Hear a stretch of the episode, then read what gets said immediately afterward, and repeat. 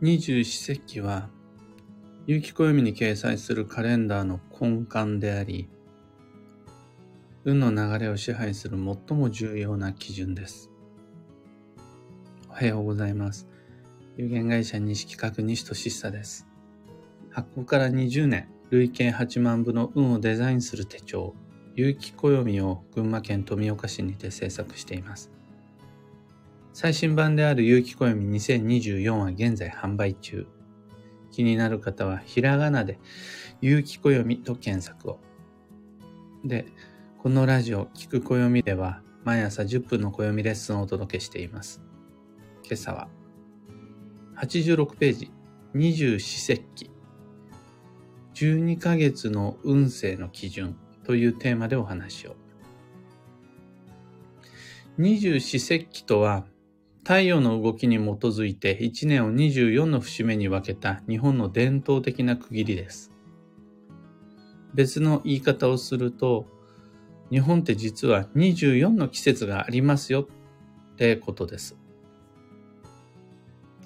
決め方は割とシンプルですが、話すと少し長くなります。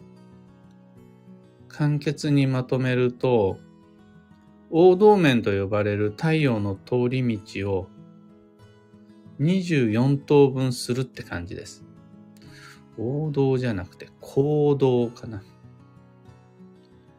黄色い道と書いて行動です。地球の時点が1日の基準となって、で、太陽の周りをめぐる地球の公転が1年の基準となって、で、行動の上での太陽の位置が二十四節気になるって感じなんですが、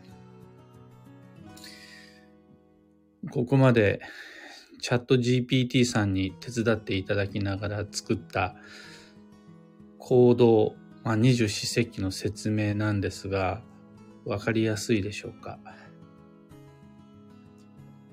ちなみに、行動の上を噴行する太陽の位置を確認するとき、角度を用いるんですね。今、その行動のこの場所に太陽がいますよっていうのを何度行動の何度のとこにいますよみたいな風に見るんですが、それがね、光景って言いまして、ぐるりと円の道、輪っかを想像してみてください。これが丸い輪っかが行動です。太陽の通り道。で、そこでえー、0時の位置に太陽いますか？それとも3時の位置にいますか？みたいな感じで角度で考えるんですが、行動0度が基準点でそれを春分とします。で、その正反対側の180度、0時じゃなくて、6時のところに太陽が来ると秋分。で、それぞれのぴったり中間地点である90度のところ、3時と9時のところですね。それが、夏至と冬至。90度が夏至で、270度が冬至です。こうやって時計の針みたいに90度ごとに春夏秋冬の極地が決まったら、あとはそれを基準にして立春、立夏、立秋、立冬も決まります。角度が何度のところに行ったら立春だよ、立夏だよ。こっからは秋、立秋だよ。で、こっから冬ね、立冬ね。みたいな感じです。これ、全部二十四節気で1年を4つに分けるものを立春、立夏、立秋、立冬で私立、4つの立つで私立と呼んだりします。また、私立の前の約18日間のことを土曜って言って、季節の変わり目と設定します。これで1年が5等分されたことになります。日数でいくと73日ずつかける5で365になるんですが、実際には日数で数えるんじゃなくって角度で数えるんですよね。この角度まで行ったら夏ね。この角度に行ったら土曜入りね。みたいな感じ。そうすると、まあ細かい話、多少の時間のブレがあったりするんですが、それをざっくり365日分けるってなったら73日で5等分されます。で、ここからがちょっと暦っぽい考え方になるんですが、今太陽に対して地球がどの位置にいるのかによって季節が5つに変わるわけです。季節が変わるんだからそれぞれの季節に合った過ごし方へと自分たちも変わりましょうね。食べるお料理も着る服もインテリアもビジネス上売るサービス商品も各季節に適したものにしましょうねっていうこれが運勢の基本的考え方です。これから先の未来にどのようなイベントが待ち受けているのかみたいな予言方法じゃなくって地球と太陽の関係から太陽が今どの位置から昇ってくるのか太陽今どの位置にいるのか地球との距離はどうなのかこれを考えることでじゃあこういう服着ようじゃあこういう農作物を育てよう運が季節ごとに変わるわけです。この季節が1年の中で5回変わるから、5種類あるから、5種類の過ごし方最低でも持とうよ、みたいな感じです。1年間ずっと革ジャンで過ごすんじゃなくて、また1年間ずっとトマトだけを食べて生きるじゃなくて、太陽の位置によって日照時間も気温も風向きも変わるんだから、それに合わせて働き方や暮らし方も変えていかないと、不都合生じますよ、そりゃ。って話です。これが本来の運勢。暦の上での、その二十四節気の意味合いです。立春や春分以外にも各月の始まりを示す節気、各月の中間地点を示す節気があって、まあ、一月に2回ずつあるから、2回かける12ヶ月で二十四節気。その中に春分とか冬至とかも入ってます。いずれも太陽は今どの位置にいるのかで決まります。行動の上をぐるぐると太陽が巡っているんですが、その角度、位置によって、あ、今この季節ね、この季節ねっていうのを24等分角度でするわけです。これが12ヶ月の運勢の基準になります。何のためにそのような計算をしたのかというと、昔だったら主に農耕、漁業、あと宗教の現場で使われてきました。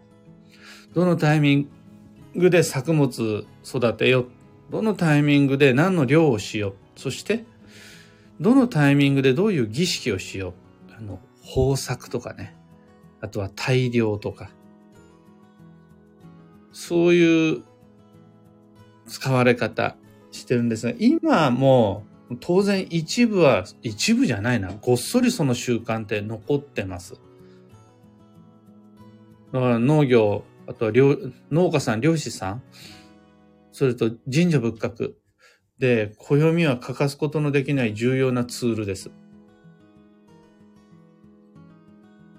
でも今となっては、もう政治経済とか世相など様々な人の営みに当てはめて考えられます。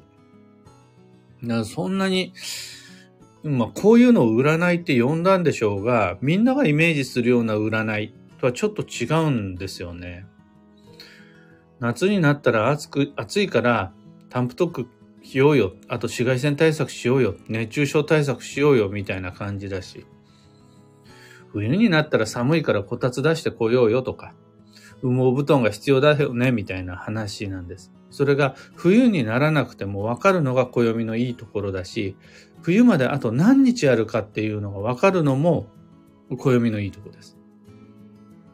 何がいいって、今 OK 何度だって角度調べなくっても、暦にそれが全て情報としてトレースされているので、はいはい、こっから季節の変わり目なのねって、天体を見上げなくてもわかるわけです。で、その違いが変化が分かったら各石器ごとに特定の気候、自然の変化が起こるって予測できるんで、その季節の変化が人の心、体、魂に影響を与えるわけです。それ踏まえて、どう考えてどう動くか、調整していきましょう。春、夏、秋、冬、土曜。春分と秋分、冬至と夏至で、同じことをやってたらどうしてもそこにはズレが生じちゃうよ。春には春なりの、夏には夏なりの過ごし方が、働き方が、付き合い方が必要になるよ。って暦が言ってます。各石器ごとの運勢は有機暦の86ページ見ていただくとして大切なのはとにかく1年12ヶ月ってずっとペターと同じような日々が続くわけではないよっていう当たり前の事実なんです。でしょうねってみんな思うかもしれませんが、そうやって思う割には、先月と今月で過ごし方同じになってない ?3 ヶ月前と今で同じような人との付き合い方してない？上半期と下半期で過ごし方が同じになっちゃってない？春、夏、秋、冬で同じような目標を立ててない？春も夏も同じような季節だったら着るものも食べるもの一定が良いです。上半期も下半期も変化がないんだったら僕たちは基準や目標、課題を変えるべきではありません。ずっと同じ方が効率的です。でも違うよって言ってるんです。二十四節気が。で、それはみんな暦の上で、諸々、白露、甘露ってよくわかんない感じとして思ってるじゃないですか。実際はそれ違くて、王系が今何度のところにあるよ。地球と太陽の関係性が15日前とは違うんだよ。これを正確にトレース、太陽と地球の関係性をめちゃくちゃ正確に時間単位でトレースしているのが二十四節気なんです。だから二十四節気の読み方もそこでの意味もどうでもよくって、どうでもいいってことはないんですが、そういったあんま大した問題じゃなくて、だから違うんだから、それに合わせてどう暮らしの方を微調整していくのか。これ読み解くために掲載された暦の目安が二十四節気。ここが一番重要な暦の上でのヒントになります。今朝のお話はそんなところです。二つ告知にお付き合いください。まず、開運ドリルワークショップ2024にご参加の皆様。今、その土曜の行動計画。土曜がいつ来るから、どういうふうに過ごすと2024年はいい計画が立つよっていうところまで進んでいます。また、そういう全員共通の行動計画の立て方だけじゃなくて、一泊水星なんだから、こういうふうに過ごせるといいね。時刻土星の場合は他の人と違ってこういう課題があるよ、みたいな指針もご紹介できています。また数少ない大吉日、大吉日。2024年は大吉日は少ないんですよ。それのより効果的な活かし方。まで、課題の14が終わってご紹介できています。ここまで来ると、通常より詳細な12ヶ月の行動計画練れるようになります。いつでもいいよとか、いつかそのうち何かできたらいいな、じゃなくて、12月26日にはこれをやる、だとか、4月はとにかくこれさえ集中できてれば他のことは後回しにしても問題ない。とか、上半期と下半期でこういうふうに過ごし方を変えよう。などなど、具体的な12ヶ月の行動計画が立てられるようになるので、開運ドリル、ぜひとも食らいついてきてください。あの、もちろん課題の1の年月日時、時間にまでこだわった理想の基地方位旅行計画。ここさえ終われば OK っていう人も多いと思うんですが、それだけじゃもうちょっともったいないので、12ヶ月をどういうふうに過ごしていこうかっていうとこまで開運ドリルで一緒に練っていきましょう。また、興味のある方、まだまだ開運ドリルへのご参加お待ちしています。次に、東京鑑定会に関して、12月27日、これが年内最後の機会となります。1月新春のタイミングもまだもう決まってるんですが、とりあえずはまず今年の運は今年のうちに、また来年の目標も今年のうちにということで12月27日お待ちしています。開運ドリルも東京鑑定会も詳細と申し込みはこの配信の放送内容欄にリンク貼り付けておきます。それと、業務連絡が一つ、有機暦のオンラインサロンである運をデザインする暦ラボのメンバーの皆様、毎週金曜日はオンライン講座です。この後8時30分から西企画式の旧星学ご紹介します。新しいシリーズが自分の特色の育て方をテーマにお話ししているんですが、今日は一泊水星の育て方。一泊水星の人が一泊水星の自分をどう育てていくのか。もしくは一泊水星の部下を、一泊水星のスタッフをどのように育てると運が上がっていくのかに関してご紹介します。アーカイブも残すのでお時間ある時にご視聴ぜひ。さて、今日という一日は2023年12月1日金曜日。助走の11月も今日入れて残り6日間、1週間切りました。カレンダーの上ではもう12月1日に入ったら師走ムードになってくると思うんですが、そこでもう年末進行モードに、周りはどんどんどんどん乗っちゃうと思うんですよね。でも、運はまだ助走の11月です。焦らずじっくり準備を進めていって、1月5日までを充実させるためのお膳立て完成させましょう。今日の幸運のレシピは切り干し大根。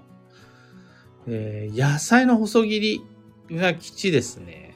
切り干し大根ももちろんいいんですが、きんぴらごぼうも、千切り大根のシャキシャキサラダとかも吉です。最後に今日のキーワードは関節。間に媒介を挟む。その心は、紹介っていうのが運がいいです。良い縁と繋がろうと思ったら紹介をする、してもらう。これが一番手っ取り早いです。直接採決であるとか、アポなし直接突撃とかじゃなくて、誰かのおすすめや提案を大切にしたいし、誰かを誰かにつなげてあげたいです。特に自分とは異なる価値観を持つ相手の意見は自分の世界を広げる鍵となるので、間に何かを入れる、誰かを挟むは意識して吉です。以上、迷った時の目安としてご参考までに。それでは今日もできることをできるだけ、西企画西俊久でした。いってらっしゃい。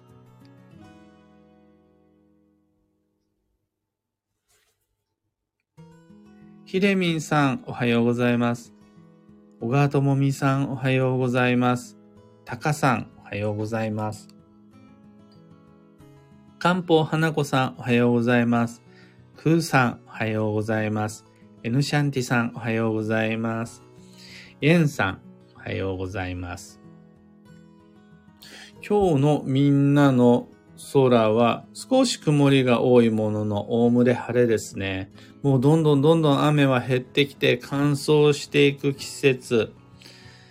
朝の左右であるとか、あとは保湿のスキンケアであるとか、ウイルス対策の湿度調整、加湿と意識して参りましょう。ロミさん、ユウさん、キーボードさん、モモさん、アルココさん、タミーさん、バンドさん、おはようございます。タカさん、そうなんですよ。立春や春分以外にも、四節二十四節気ってあって、じゃあ国空ってどういう運勢なのかとか、召喚とは具体的にどのような運勢なのか、などなどは覚える必要一切ないと思うんです。もちろん興味があれば86ページに二十四節気すべての運勢書いてあるんですが、そこまで気にしなくてもいいし、僕は少なくとも覚えてないです。対処だからこういう一日にしようみたいなのを覚え、いちいち覚えてないです。ただ、あ、24 4区切りあるうちのそこまで太陽が進んだんだなっていうのは感じます。ここから次はまた今までとは異なるペース配分、異なる感覚で、あ、残り30日、残り15日みたいな目安として使うんですよね。そこでも日数もいいや。要は、ここまでとここからでは同じっていうわけにはいかないよ。だって季節が変わったんだからっていう。それの最もわかりやすいのが1年を24等分にした二十四節気と、それ2個ずつ取った1ヶ月、1年12ヶ月の1ヶ月かける12っていう感覚。さらには、春、夏、秋、冬、土曜っていう5つの5種類の季節に合わせた5種類の過ごし方。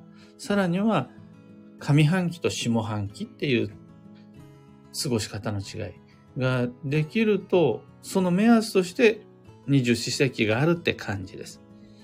上半期も下半期も5つの季節も1年12ヶ月も全ては二十四節気で決まります。二十四節気ってどういう伝統的な年中行事じゃないんです。それは地球と太陽の関係性を時間単位でめちゃくちゃ正確にトレースした暦上の目安なんですっていうのが重要です。メグさん、おはようございます。めっちゃ出遅れた感じの上層を過ごしております。大掃除で必要な道具を揃えたり、計画を立て終わったり、ようやくって感じです。残りの助走、マイペースに充実させていきますとのこと。まあ、遅れてないですよね。まだ助走だから。あと6日ある中で、一つの段取り、一つの事前設定、一つの予定組ができれば、それでその一つ分だけ、助走の分だけ、繁忙の12月は楽になるし楽しくなるんで、ここから始める人もまだ全然遅れていないです。あと100やあと200の助走を頑張ろうとするんじゃなくて、あと一つ、12月が楽しくなるように、また12月が楽になるように過ごすことができたら、それ、立派な助走の11月になります。というわけで、今朝の配信ここまで。今日もマイペースに運をデザインして参りましょう。僕も行ってきます。